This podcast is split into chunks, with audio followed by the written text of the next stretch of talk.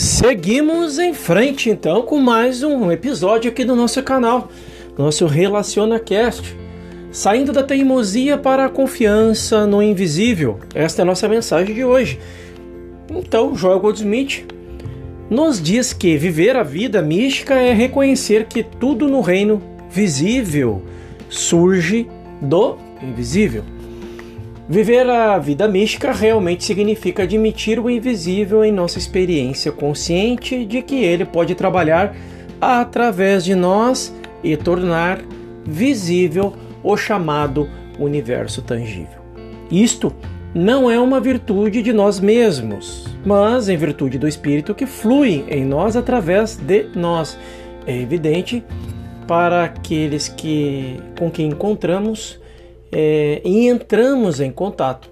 Mesmo além disso, a influência da nossa consciência alcança o mundo todo. Se houver alguém qualquer, em qualquer condição ou circunstância, a milhares de quilômetros de distância do qual não temos conhecimento, no devido tempo, à medida que abrimos nossa consciência, realizamos nossos negócios, o que é nosso, chega até nós. E não importa o que a distância ele esteja, isso deve vir. Minhas ovelhas ouvem a minha voz.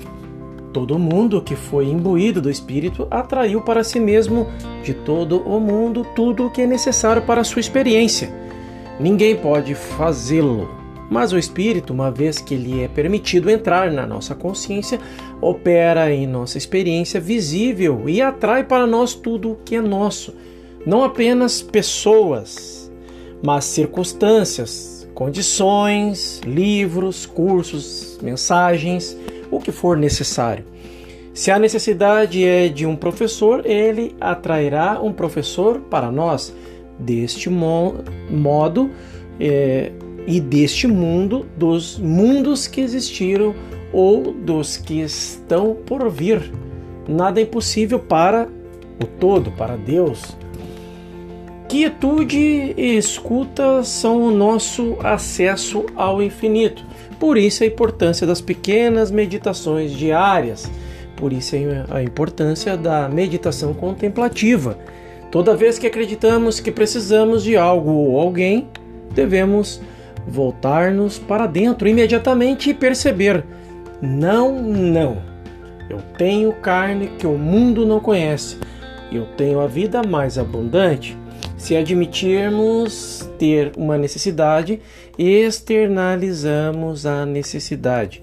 Qualquer que seja a necessidade, ela permanecerá 18 polegadas à nossa frente enquanto houver a palavra necessidade assim como o velho centro-oeste. Mulas que se recusavam a trabalhar ou a andar tinham um saco de comida suspenso cerca de 18 polegadas à frente delas, que elas nunca poderiam alcançar. Toda vez que dizemos eu preciso, somos como essas mulas, e o que precisamos colocamos 18 polegadas à nossa frente a realização ocorre somente quando aceitamos a verdade de que temos carne. Se encontramos uma ausência de saúde, força ou juventude em nosso corpo, uma falta do que pensamos ou do que pensemos erroneamente como suprimento em nosso bolso ou a falta de companheirismo em nossa vida. Deixemos de ser teimosos. Voltemos à nossa cristandade e percebamos que, apesar de invisíveis no momento, o princípio do Mestre não é eu preciso, mas eu tenho carne para comer. Eu sou pão da vida. O Mestre não usou o tempo futuro. De fato, toda a verdade espiritual está escrita no tempo presente. Eu tenho, eu sou e Deus é. Esta é a nossa mensagem de hoje.